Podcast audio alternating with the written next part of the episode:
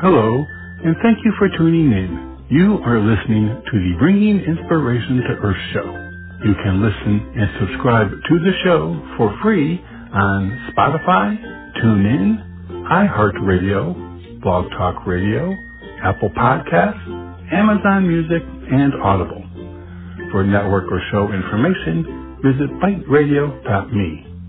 And now, the Bringing Inspiration to Earth show.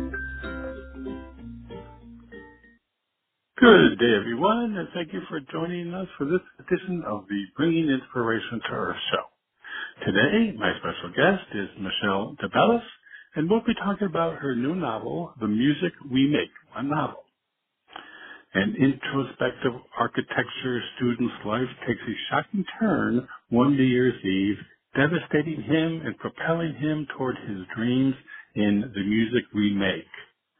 Reminiscent of the classic A Star is Born, Rene's debut novel follows Santiago DeAngelo, whose personal tragedy acts as a catalyst to pursue his passion to become a professional musician and songwriter. Michelle DeBellis is author of multiple award, um, excuse me, author of this multiple award winning novel, The Music We Make. Her vision is to deliver entertaining stories that help us make sense out of her humanity, our humanity. She is the recipient of the Literary Titan's Book Award, a Kirkus Star, inclusion in the Kirkus Best Indie Books of 2022, a nomination for the Pulitzer Prize for Fiction, and the PEN Hemingway Debut Novel Award. For more information, you can visit Michelle's website, which is michellerenedebellis.com. And that's M-I-C-H-E-L-L-E-R-E-N-E-D-E-B-E-L-L-I-S dot com. Or you can just go to, to Amazon and type in the, the music we make and her book will be number one right there, number one option for you to choose from. Before I bring on today's guest, I'd like to play a clip of the song Bird of Paradise, written and produced by Dominic DeBellis, husband of Michelle DeBellis, today's guest and author of The Music We Make. The song is an integral part of the story.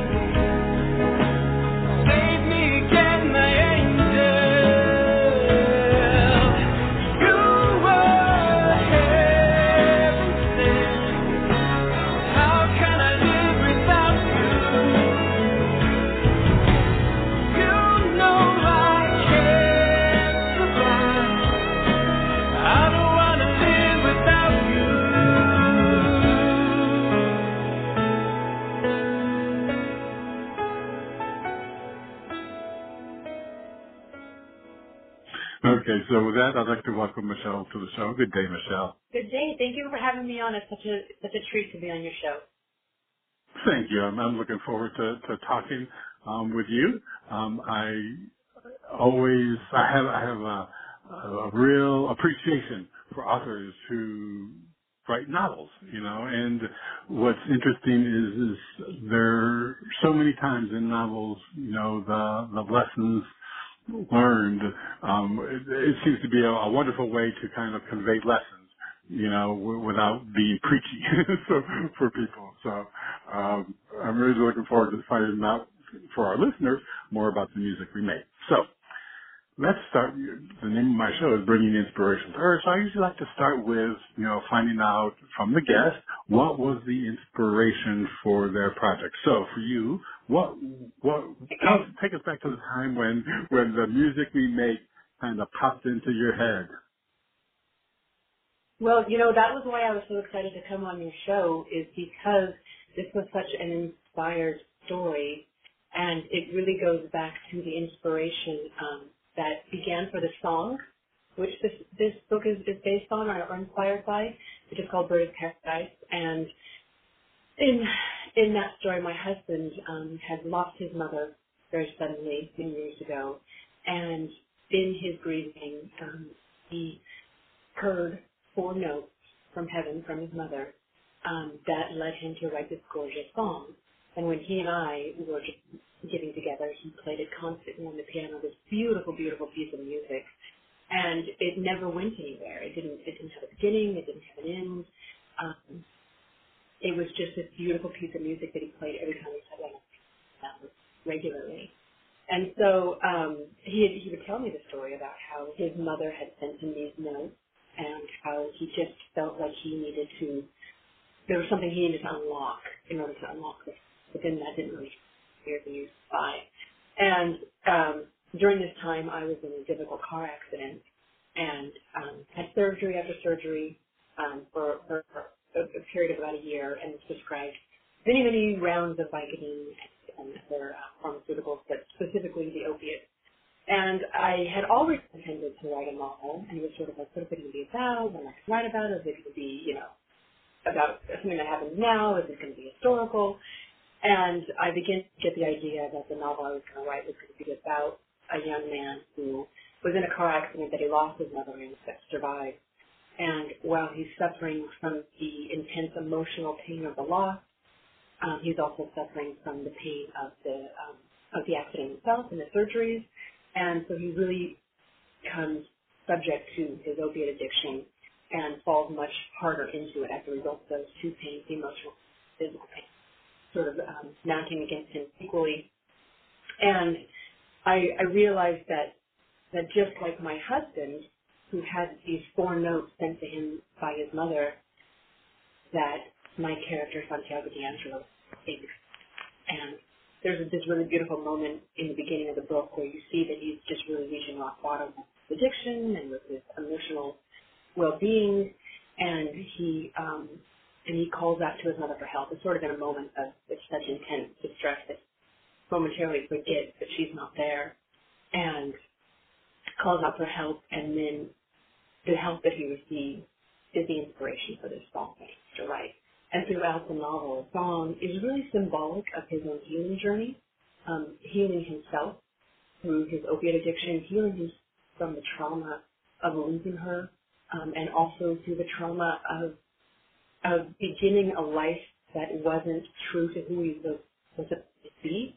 That is, he was following his father's footsteps to become an architect, but really um, wanted to be a professional musician. Had spent his entire life moving towards a musical career, and in an effort to receive his father's approval, was was going against that innate desire and following his father's footsteps. And so one of the things I love is um, that in the moment right before the accident, leading after the accident, he and his mother are having this conversation where he's confessing that he doesn't want to have his life be about being an architect. And she says, I'll do whatever it takes to help you follow your dreams. And in that moment, the accident occurred. And, and a dear friend of mine who read the book, in, you know, a little bit of time had passed, and messaged me and he said, it, it seems like when she said I'd do anything to help you follow your dreams that she would even give up her life. Because ultimately, after you read the story, you discover that he might not have ever pursued his dream if it wasn't for this tragedy that became the catalyst for him following his dream. And um, there's an idea throughout the book that things are neither good nor bad. Um, they are what we choose to make of them. And I think that's really important when it comes to to thinking about our lives and um, and the cards we've been dealt and what we get to do with that. The choice is always ours. Choices that we make on a continuous. Yeah. Well, that that um, the idea of the experiences of the characters being, you know, closely closely resembling your, you know, real life um, experiences, I think uh, would would have been would have made putting the emotion in, into the book. Um, I wouldn't say easier, but but but you know, but it's something that you're drawing from. Uh, now with, with the with a novel, um, is did you find that um, that the real how important the real life experiences were um, and being able to tell the story. I mean, like I, I would say you mentioned a lot of my sensory from that first-hand experience. For example, um, the, it's written in a first-hand perspective and it's written in the present tense, and so there's this sense Mhm. of real immersion, immersion, and and a lot of sensory experience. So a lot of the opiate addiction sensory experience was something that I was able to contribute firsthand, and I'm really proud of how it came across because I think that it gives you a lot of empathy for that that particular type of addiction, which is really an epidemic at this particular time. I think it always has been, but in in the U.S. right now, it um, is a particularly important issue. And this book um, just kind of brings it to light in a sense of empathy and the idea that the most important thing we can do to heal the pain at the heart of these types of addictions and situations is to um, is to have people that love us uh, make us whole again. Yeah, it is so interesting. Um, my show two days ago was um, with a woman who wrote, a psychotherapist who wrote a book called Conscious Bravery, and it had to do with um, having to confront and live with um, two adults, I mean two sons, or not adults, but but who, two sons in their youth um, who had challenges. One of them was an addiction, a drug addiction, and the other was a mental health uh, challenge. But um, the it seems, you know, in in her particular case, it was, you know, providing that um, that support um, and um, validation of the person who's challenged by addiction, you know, as as for their value, you know, in, in listening and um, you know, and, and just providing guidance, you know, and it seems, you know, in in your book that you you do that, you know, through through the the novel platform. Hers was through the psychotherapist platform, but it seems that, that the the important message of of having compassion um, and empathy for individuals who are, you know, living that challenge, um, you know, to, to be able to to help them through that. So now, with you in the, the real life, you know, um, example, um, what what would you say was the? I mean, you obviously did not, or you may have had a little bit of the addiction aspect, but but you you know you may or may not have had. So what um, was your um, experience from the you know from the um, being ha- having to to use the drugs for, for after the car accident to the point of not using them. You, you know what I'm saying? That I guess uh, the, you know I go kind of what was your yeah yeah, for for legitimate reasons, and and you know, and to the point of not having to continue beyond, you know, when when the pain ceased. Or is the pain Um, the main dri- driving force? Whether the pain's there, you know, that that's there, whether it be physical or emotional. Um, you know, is that a kind of like maybe an underlying element? Do you think to to For, whether or not one follows one course? Mm-hmm. Okay. in, in my own experience, I did not have uh, an emotional pain situation that would deepen the physical pain that I was in. And, and so Mm-hmm. as I moved through the physical pain becoming less and less based on time, um, it was a matter of choosing for me um, whether or not I wanted to continue having this substance in my life that I was able to get to a point where it it became it became something that really um I always said it was like taking a caffeine pill. Like at first you think, oh, you know, these things make you really woozy and tired and and just kind of eliminate the pain. But anyone who has taken opiates for a long period of time know that it ultimately becomes a stimulant and it ultimately becomes something that you um or.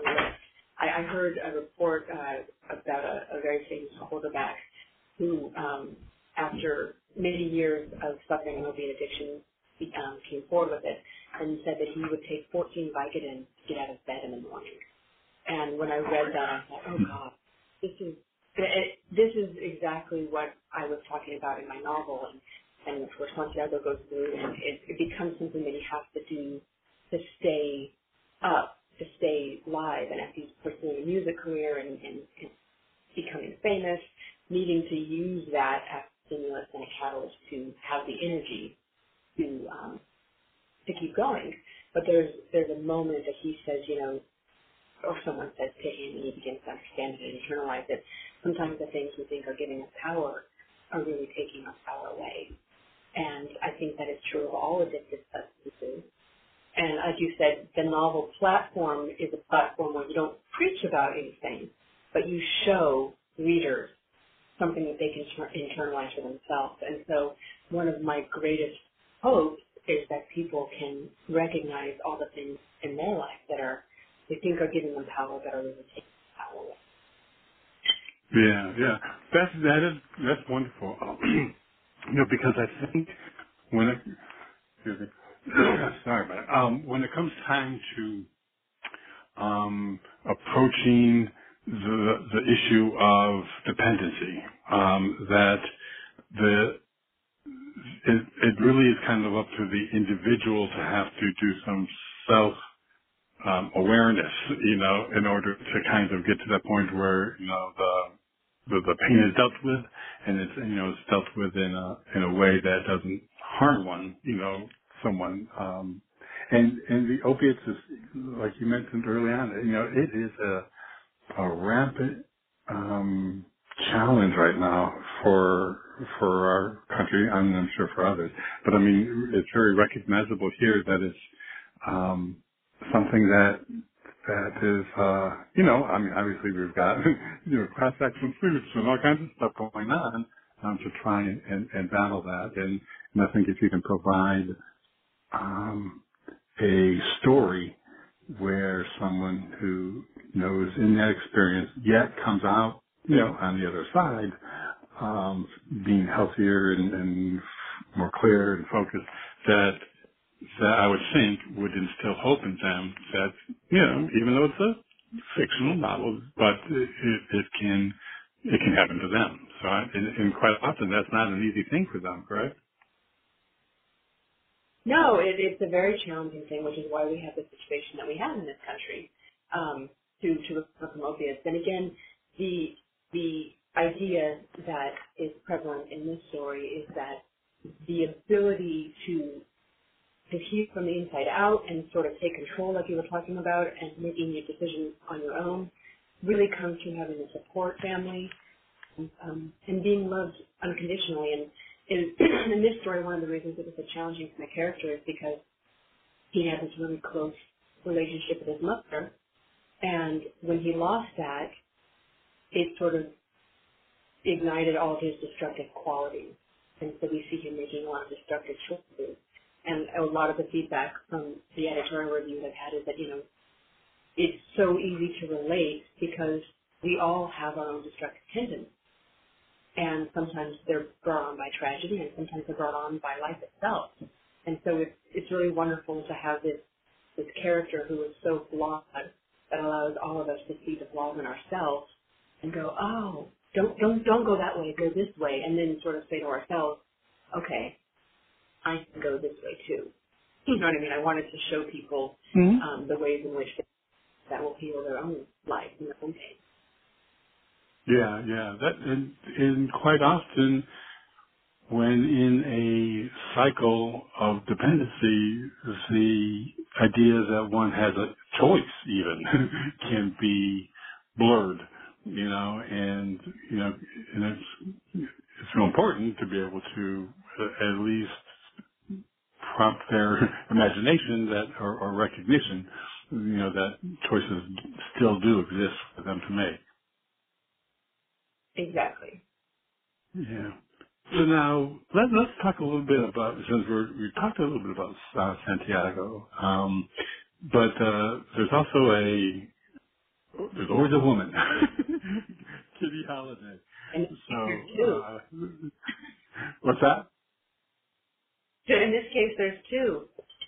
Yeah. So tell us tell us about about the character. Well, both, but I, but I had in particular you know, Kitty is a is a a real character, I guess.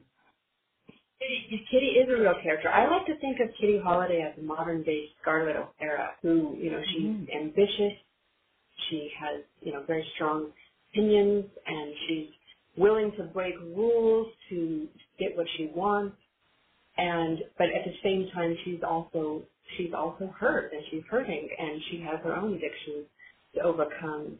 And and part of that, again, to reinforce the idea of, of love and, and meaningful relationships, making us whole again, she sort of has that same kind of journey. Um, where I don't want to give too much away about what is her ultimate unconditional love for herself and, um, and what ultimately heals her. But um, but Dee has a journey that is very very special and unique to the story as well. And to me, as important as Santiago Gianto, she also has her own uh, first person perspective um, and was so much fun to write and um, so much fun to see the world through her eyes. Um, like I said, this kind of daring, ambitious woman who wants what she wants and um, and really won't stop at much to get it. so yeah, and I have to kind of I keyed in on when you said fun, and you know, and I understand when you know when writing um, how one um, basically dives into or, or kind of I mean becomes becomes one with with a character.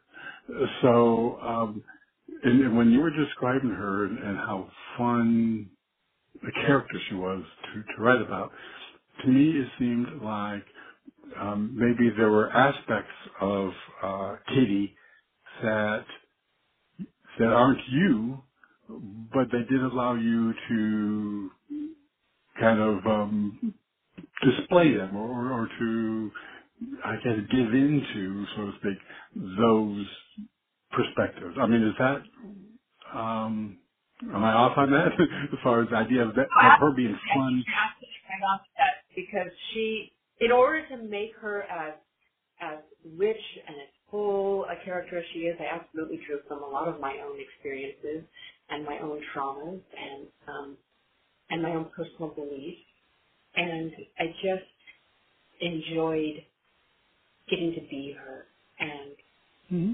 and living the world through her eyes and enriching her character so much so that she just feels like this wonderful real person that you get to well I guess what I would say is she's the kind of person that can sing and so she has these really great lines throughout the book that are just they're just so fun and they're clever and they're they're entertaining.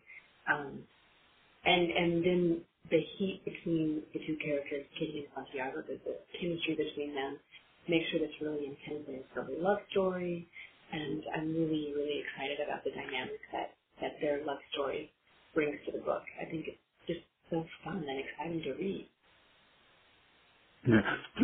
And the other woman? how does she fit So- into so the, how- the picture? other the other love interest in this story, is, her name is Sophia, and she is really this sort of galvanizing force in his life that sort of makes him look at uh, his opiate addiction as something that he needs to resolve. Um, he looks to her as the sort of future that he could have that could be stable and um, and something he could trust in and something that he can can to be supported and loved. And I think that he thinks that his relationship with her is what will make him whole. And I will say that this is not a romance novel, and so it doesn't necessarily have the ending you might be thinking of when I say those things. But um, the hope that that gives him is is essential to his. Yeah.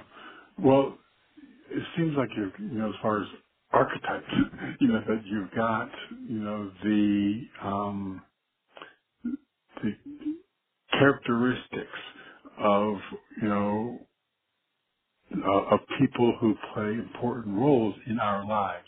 You know, for, for, in order for us to, you know, navigate it less successfully or, or happily, um, that, you know, we have a tragedy, you've got the you know the uh, individual that is also um, uh, going through similar kinds of, of, of challenges, and then you've got the, the guiding force. Um, now, in, in your book, and and part one of your book, um, when you're talking about uh, Santiago DeAngelo, um, you talk a, um, a bit about um, pain and, and talking, you know, talking about. Uh, you know, basically the the pain of, of Santiago, what he was going through, and, and in one of the chapters it says that my pain is all I have to offer. Um, can you, talk talk a little bit about that? Because I mean, I have known, know of you know a couple individuals who you know their pain is, um, I mean, to them their pain is who they are um, you know, and that that. Um, so, can you talk a little bit about the idea of you know um, how um, pain, how one's pain, um, you know, can sometimes end up being a, a, a defining uh, you know, how one defines themselves. So, can you talk a little bit of, you know, about the idea of of So I, um, there, um, pain is all I think that pain is an essential part of, especially at the the beginning of the story, like you said.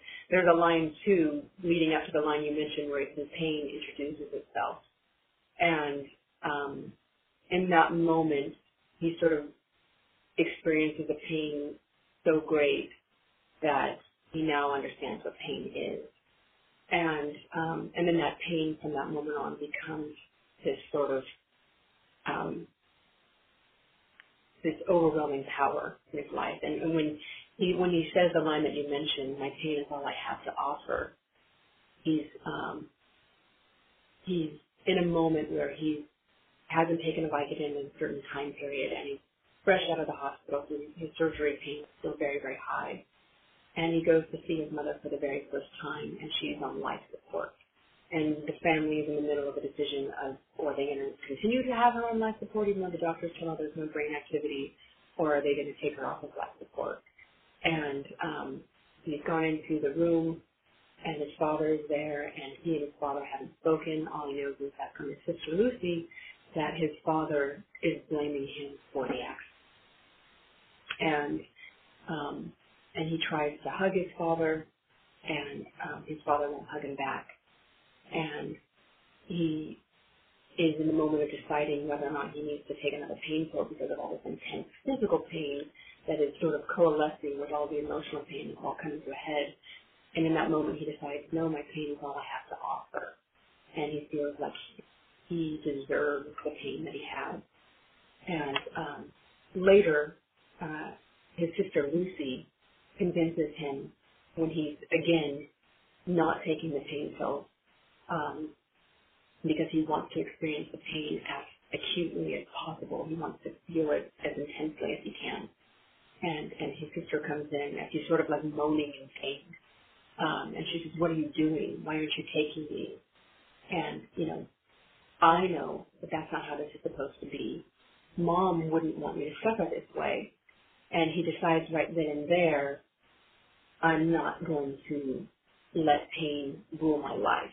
But at this particular moment of the story, it's also a moment that he gives in to his, his addiction. He sort of says, I'm not going to let pain rule my life. I've not been taking these pain pills so that I could experience my pain as intensely as possible. Now here's my sister who I trust telling me I need to take these pills. I don't need to experience this pain.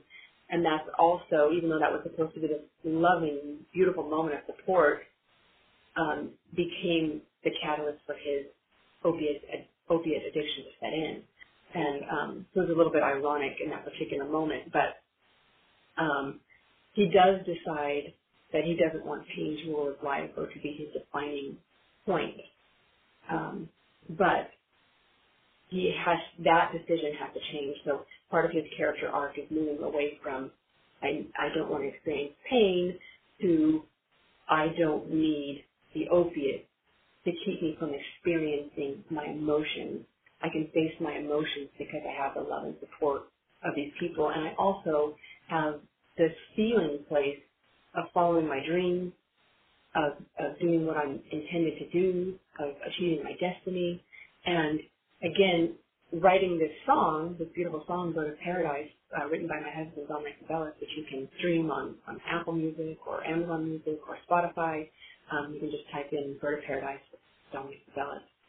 And, um, and you'll get to hear this gorgeous piece of music. But throughout the book, as he's writing this song, and there's these constant themes where you see him writing it, or now he's come up with the first lyric, and now he's with Sophia, who's inspired the first lyric, and he feels like his time with her, his relationship with her, um, everything that's good for the song has come from his time with her, um, and yet there's also this this feeling that he wants Kitty to help him with the song because she's a music producer and, and he needs inspiration from her and he's just sort of struggling to get inspiration wherever he can.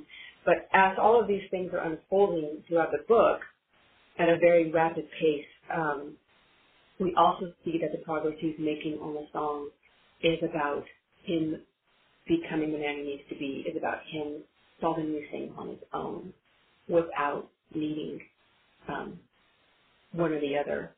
And, and really, ultimately, and this is one of the things I think is so beautiful, that, that this other female character in the book, which is his sister, um, is representative of, of um, unconditional love. And ultimately, her love is one of the greatest catalysts for his healing. Wonderful. Well, we're halfway through the show already, Michelle, so I want to take just a, a quick break, um, and then when we come back, we'll continue our conversation, okay? Wonderful. Thank you. Can everyone stay tuned? We'll be right back after this brief break. Hello, this is Robert Sharpe. I want to thank you for joining us, and I hope that you are enjoying today's show. Just a reminder that we have a wealth of information and resources available on our website, biteradio.me. There is a calendar of upcoming shows, along with an archive link that will give you access to more than 1,600 shows that we have had during the past 12 years. Also on the site is a link to the products and services we provide. Books, nature photography, calendars, and 5x7 photo greeting cards.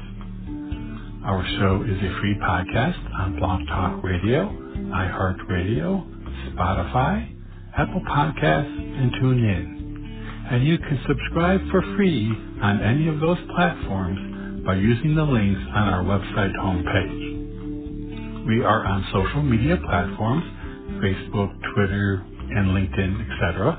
And we also have buttons to those platforms on the top of our homepage.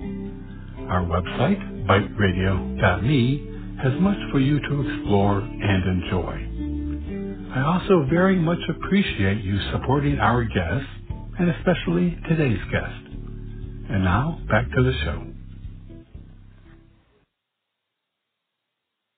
Okay, everyone, thank you for staying with us. Again, today, my special guest is Michelle DeBellis, and we are talking about her new novel, The Music We Make, a novel.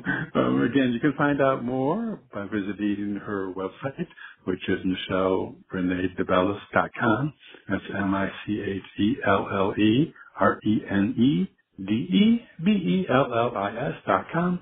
And again, you can always go to um, Amazon.com and, and type in the, the name of the book, The Music We Make, and it'll pop up as your number one choice. So, okay, with that, we're back. Michelle? Hello, hello. Hello.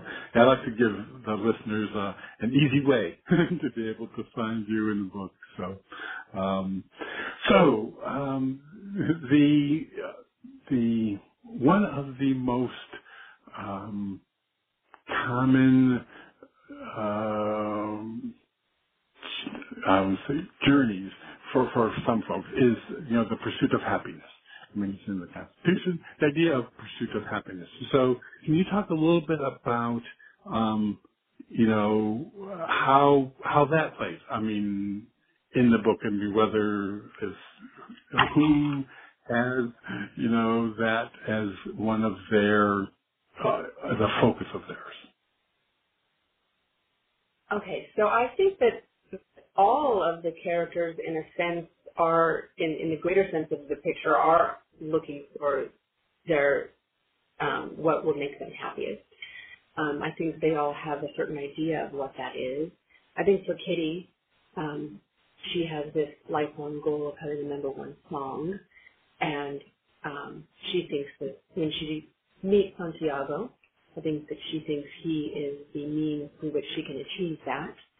Um, for Santiago, it becomes he sort of gets obsessed with writing this song, and ultimately we discover that that's because it's the one thing that can help him make peace with his mother's death, and it also is um, again the means through which he'll achieve uh, getting over his opiate addiction, and then for for his sister Lucy, what would make her happy is to see her brother overcome his opiate addiction and, and to write the songs. She's sort of the one who knows.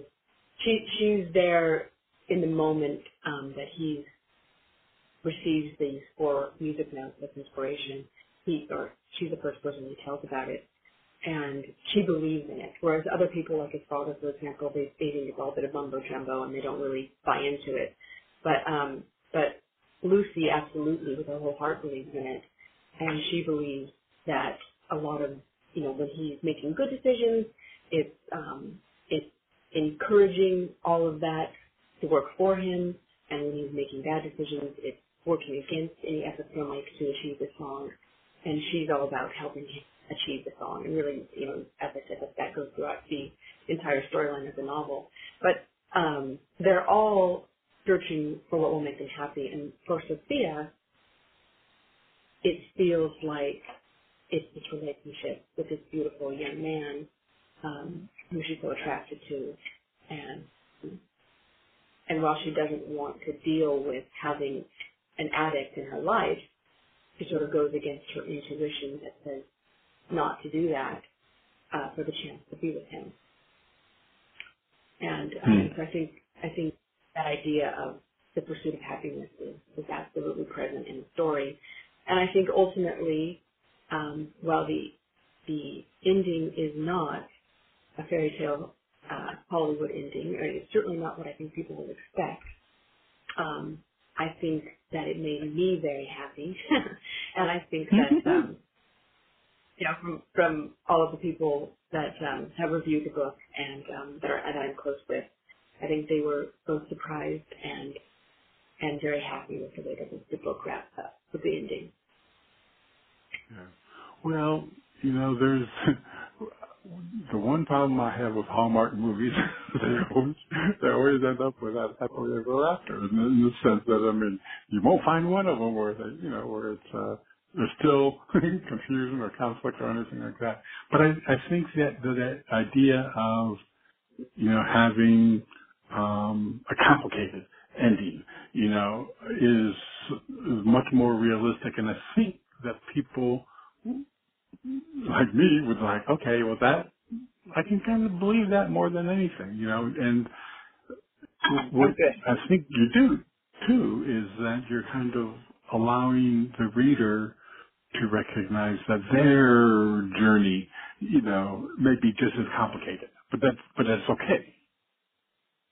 Yes, it is okay. Yeah.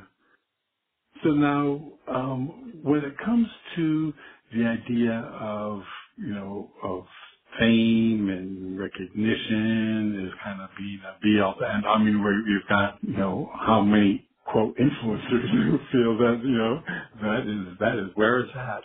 Um, can you talk a little bit about the idea of, you know, I guess the cost of fame, you know, um, or, or the impact that it w- would have on one's life. So in, in the in the book, how how do you deal with um, that aspect of life? Well, I think the fame aspect is a really crucial part of this story. Um, you know, I think it's the most natural thing in the world for someone who has the desire to be a singer or a songwriter or musician um, to feel like the end goal is fame. And certainly um, Santiago wants fame.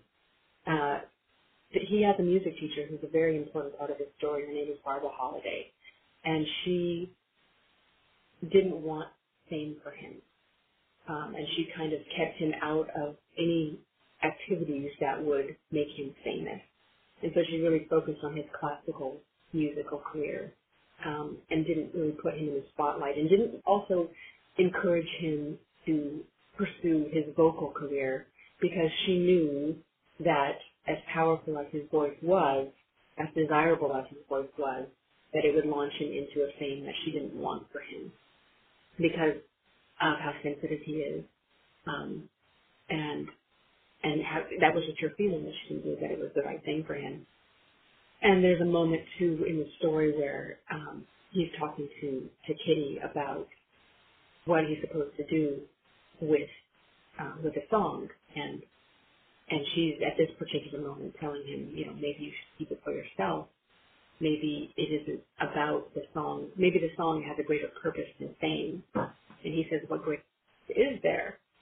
And and then later, um, he's he's rethinking the situation where he's realizing that when you become desirable to, in this case, let's say a giant audience, you know, an audience of millions, um, what they want from you, you know, this this need to be entertained by you starts to have a negative effect on starts to have to take this toll on you. And if he begins to experience that, he starts to understand why Barbara Holiday didn't want that for him and begin to appreciate it. And and of course you also see the cost of fame for him is that he's taking so many more opiates. Um, you, you know, he's Mm. in the middle of saying, I'm to wean off, I'm going to reduce my my um, um, my need for these, and instead he's ramping up because he just needs the extra energy. And I think that's one of the things that people that are um, pursuing fame or are in the middle of their fame experience is that the drugs they use are the drugs that help them keep at really an inhuman pace. I think that our lives aren't meant to be um, periods of, of, um, of push and periods of reflection and um, I think that when you get caught up in a cycle of fame, you don't get the opportunity for rest and reflection. And I think it takes a very serious toll on people. And in, in a lot of the, the books I've read in order to um, to write well uh, about fame, that was something that I, I felt I, I experienced for you know for Elton John and reading his memoir and for Alicia Keys and not that she had a drug addiction, but but in this this overwhelming pace that you're put to, Mm-hmm. um, it's challenging and at some point you you have to say, okay, enough is enough. I need to take a break or I need to pause or I need to rethink Yeah, that's you know the um, I think yeah, you're right when it comes to you know singers, songwriters, authors. You know the idea of, of having um, fame or at least a recognition of a certain level um, is important. Um, but but then again, you know the when Santiago is driving. There's a moment in this story where Santiago is driving along and someone drives up next to him and is, is playing one of his songs on the radio and is singing along and kind of does this double take because he sees him and says, oh my God, that's you. I'm listening on the radio right now. And, and he says, you know, the recognition felt really good. Because here's a, here's a man who's devoted his childhood and his, and his teenage life to music, um, as a classical pianist playing, you know, the piano for eight hours a day and, and that being this huge part of his life that when you devote that much time to something, there's this desire to be recognized. There's a desire for someone to say, wow, this is an incredible talent you have and thank you for sharing it with the world. And there's just this moment where he says the recognition felt so good. But then there's this whole other monster that you have to deal with where people want so much from you and um, and you have to live this intensely fast-paced life. yeah, it's it's complicated.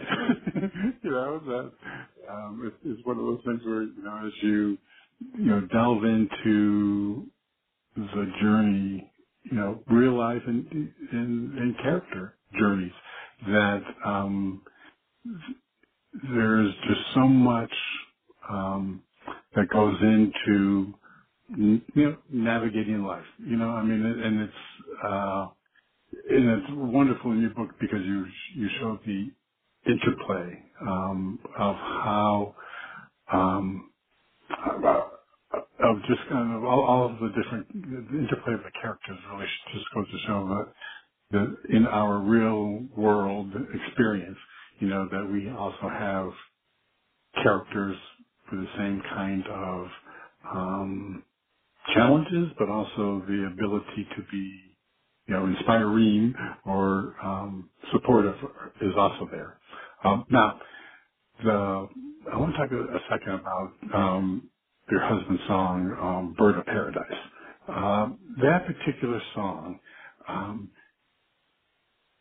is one that um, really um, addresses the um, how one in life deals with the passing of someone. I mean, you know, it, it talks about um, love me again, my angel, you know, and save me again, my angel. So, can you tell? You know, and w- when I read through the um, lyrics of the song, to me, it was it. All I could think of was over the last few years with the COVID and the pandemic and so many people losing or having, you know, people close to them pass, pass on, um, quickly that there's just like a whole lot of loss that people are dealing with. Um, so can you tell us um, a little bit, you know, and, not, don't know how much of, you know, you can put in, uh, from Dominic's perspective, but uh, tell, tell us about uh, tell us about, you know, again, a little bit more about the song and the idea of, you know, its connection to loved ones beyond. Well, it, it's very much connected to the idea of loved ones beyond, but I think it, there was a moment, as I said, one of my main goals in writing this book was to lead my husband out of the writer's block, the, the, the block that was keeping him from achieving the song entirely. And um, it was during the, the COVID pandemic that um, the song was completed. And I had said to him, you know, I'm finishing up the novel and I'm circling back to the part where the song is written and seems like we can write the song today. And he said, you know, that's not, I, like I said, it had been, it had been going on for many years. And he said, you know, I'm a businessman. I, I don't get to be an artist. And you know, you can give yourself permission to be an artist. And, and so I said, we're not really doing anything today. Why don't we just write the song today? And he kind of looked at me kind of funny because how are we going to write the song in one day when it's been all of these years? and um, and there was this moment where sort of like I had this great expectation of him writing this song whose lyrics were going to be perfect for this book I've been working on all these years. And he said to me, Michelle, the, the lyrics are for me. The lyrics are for this song. They they are there for me. They're they're not for you. And um, and it took me a while to get to get over that. And I did. I, it took me a few weeks to get over, and I came back around and I said, okay. And I woke, woke up and made him a tea and said, today's the day we write the song. And we kind of went through the same um, the same conversation. And then we sat down at the piano, and I just kind of tried to move away. And there was this wonderful portal that opened between heaven, between his mother and him, and the song was written in 15 minutes. And I was just sort of off on the sidelines taking notes, writing down the, the words that he was writing down as he was singing them and writing them on paper from the piano. And and I thought, oh my God, oh my God, they're beautiful and so perfect. And in the moment, I was writing the lines that helped the reader understand how these lyrics, which were perfect for my husband and perfect for his his um, connection with his mother, how they were perfect for Santiago and they were perfect for the for the story. And my editor, Stuart Horwitz at Book or Architecture, um, I gave him the scene very very shortly after, and he wasn't one that gave me a lot of praise um, throughout. That wasn't like his defining feature as an editor. But in this Mhm. particular scene, saying, "Oh, this is so beautiful. Oh, this is so perfect. Oh my God, you've really achieved it." And um, and it was true. It was just this incredible moment when the song was written, where I was so inspired and Dominic was so inspired, and everything came out so perfectly. And the scene where the song gets written is really my absolute favorite in the book. It's just it's just absolutely gorgeous. And um, I just I'm so proud of the song. Um, another fun story about the song is that um, you know now that it was written and the music was complete and the words were complete, Dominic wanted the best possible producer to to bring it to life. And all all this time, all these years, he's been hearing violin, all these wonderful instruments, and he wanted it to materialize in the real world as beautifully as it had been in his imagination all these years. And he thought, who am I going to get to do this? Who who can possibly pull this this feat off?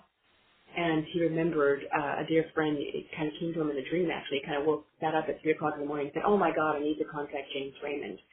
And James is a friend that he went to Catholic um, from first grade to eighth grade, and um, and James was adopted, and uh, Dominic's father was the sold pianos, and um, and I think he actually was the first person to teach James to play the piano. So there's this wonderful connection to them that you know went back to childhood. But um, but it, it, it turned out, and this is just kind of a fun little fact about James Raymond, that after he'd already established his own music career and he was already in his 30s, he discovered that his uh, biological father was um, uh, David Crosby of Crosby, Stills and Nash, and, and then went on you know, to produce music together and to, you know, tour the world uh, playing music together and had this wonderful relationship. But um, he, Dominic, said, we got to get in co- contact with James Raymond. And of course, you know, it's been decades since they've talked. And um, I was able to reach out to him on Facebook.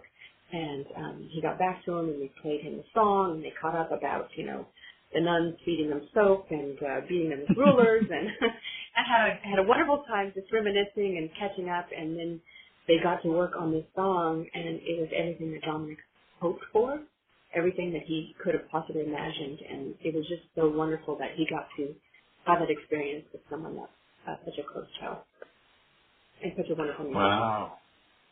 That is a story. I mean, you know, it's um there's just so much in that, that that's wonderful. And um now at what point was was it the point where you know it's like let's find um who someone who could produce it? What point did uh it move from you know this was you know like a song for for him and his mother you know, because I, you know, I saw a recent interview with you know Ed Sheeran. You know, and he talked about you know he does all of these songs and they're very personal, and then kind of put it out there, and it's like oh you know for for the world and everyone else to you know either love or hate or critique or all of that kind of thing. So um in this real life example, um you know, kind of a, what was what was the point where it went from you know this is kind of my thing and to share you know my personal um uh, you know release kind of thing to one allowing you know getting to the point of being able to to release it I guess enough to be able to put out and for all the world to see and critique. You know, I think that's the that's exact thing you're talking about is what all artists experience, and it was the same thing for Dominic releasing this song that was so personal as the same thing as me releasing this book to the world. Because when you give your art to the world, when you publish it, um, it belongs to the people who listen to it. It belongs to the people who read it. It belongs to to them in their hearts. They internalize it, and it becomes something that is no longer the artist, but but the recipient of the art. And um, with this song, because it is this love ballad, this love song, you know, this idea that most people will assume that it's a romantic song, that it's, it's a love song. And, and as Santiago says, you know, there's this moment where that, that exact idea is expressed, like, it's a love song for mom. And, he says, you know, is that okay? He says, my mother is the first person I ever loved. And, and so it is a love song, a love song of the most, of the highest order.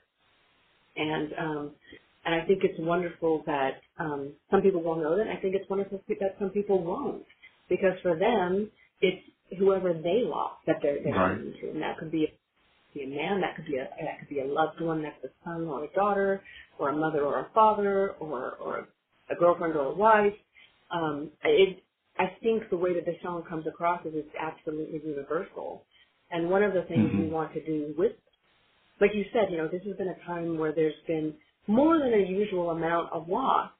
And, and the song and the book are both an opportunity for people to, to experience their grief and to, to process their grief in a, in a meaningful and, um, and healthy way.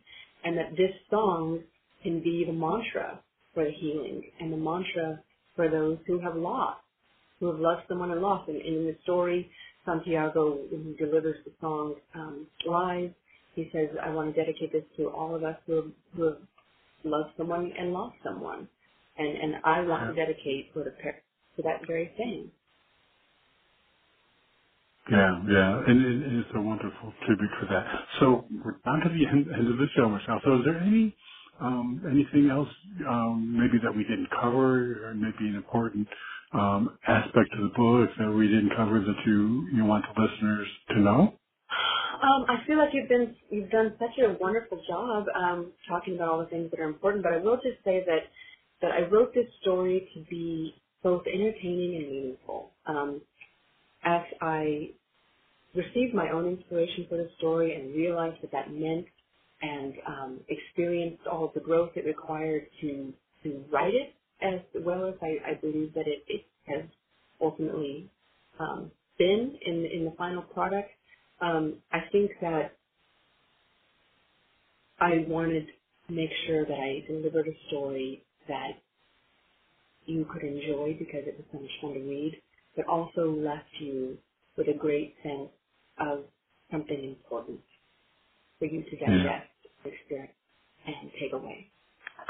Well, great. Well, thank you for your time today, Michelle. I've, I've enjoyed talking about you and, and, and your book, and um, thank you for sharing. Thank you. It's been a real pleasure. Great. Uh, everyone, again, today, my special guest has been Michelle DeBellis. We've been talking about her new book, The Music We Make, a novel. And you can, you can find out more by visiting her website, which is Michelle Rene DeBellis.com. That's M-I-C-H-E-L-L-E-R-E-N-E-D-E-B-E-L-L-I-S dot com. I'd like to close today's show by again playing the clip of Bird of Paradise, written and produced by Dominic DeBellis of DeBellis Music Company, ASCAP.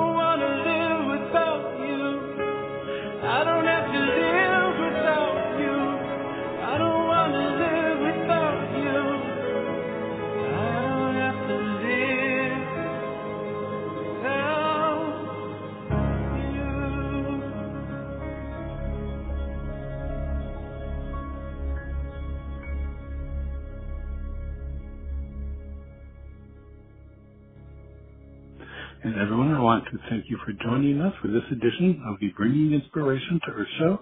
And until we meet again, thank you for tuning in. You've been listening to the Bringing Inspiration to Earth show.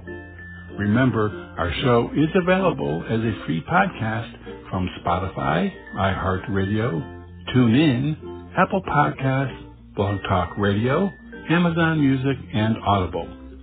To follow our show on any of those platforms, visit biteradio.me and select the one you use most. You can also find us on Facebook, Instagram, and Twitter at BITE Radio Me. Until we meet again, remember to be a bright light by bringing inspiration to your world and to the lives of those you touch.